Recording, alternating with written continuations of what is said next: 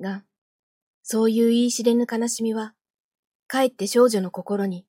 物語の憐れみを一層染み入らせるようなことになった。少女はもっと物語が見られるようにと母を責め立てていた。それだけに、その頃、田舎から上がってきた一人のおばが、源氏の五十余巻を箱入りのまま、他の物語なども添えて送ってよこしてくれた時の少女の喜びようというものは言葉には尽くせなかった。少女は昼はひねもす、夜は目の覚めている限り、灯火を近く灯して、貴重のうちに打ち伏しながら、そればかりを読み続けていた。夕顔、浮船。そういった自分の境外に近い美しい女たちの不幸せな運命の中に、少女は好んで自分を見出していた。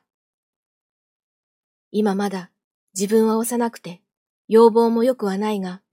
もっと大人になったら、髪などもずっと長くなり、要望も上がって、そういう女たちのようにもなれるかもしれないなどと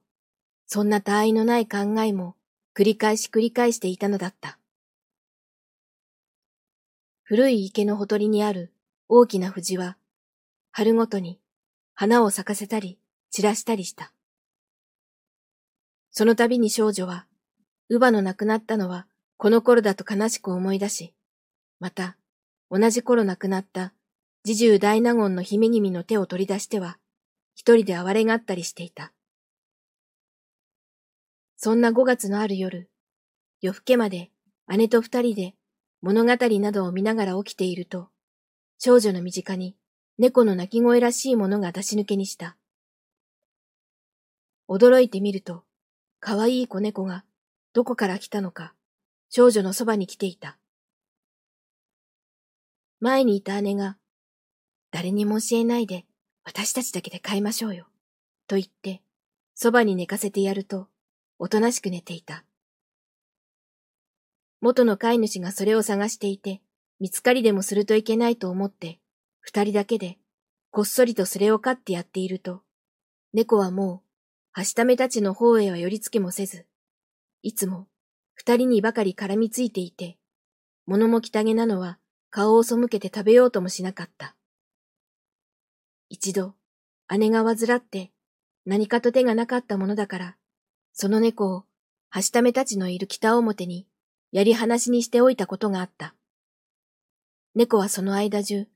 北表の方で苦しそうに泣き続けていた。すると、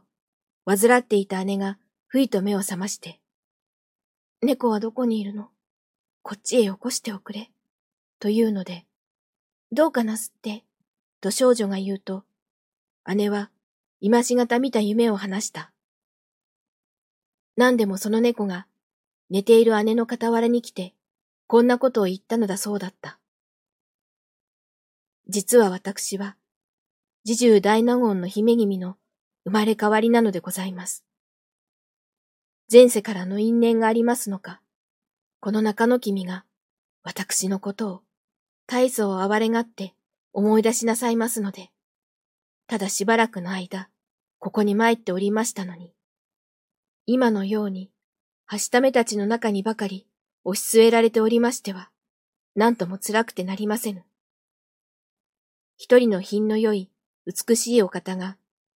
自分の傍らで泣き泣き、そんなことを言われているように思って、驚いて目を覚ますと、それは、さっきから泣き続けている猫の声だったということだった。そんな夢のことがあってから、猫はもう北表へも出されずに、今までよりか一層、姉妹に大事に貸し付かれていた。一人きりでいる時など、よく少女は、その猫を撫でながら、お前は、大納言様のお姫様ですのね。そのうち、お父様からでも、大納言様にお知らせ申すようにいたしましょうね。と言いかけたりした。すると猫も、気のせいか、それを聞き分けでもするかのように、長泣きなどをしながら、いつまでも少女の顔を見返していた。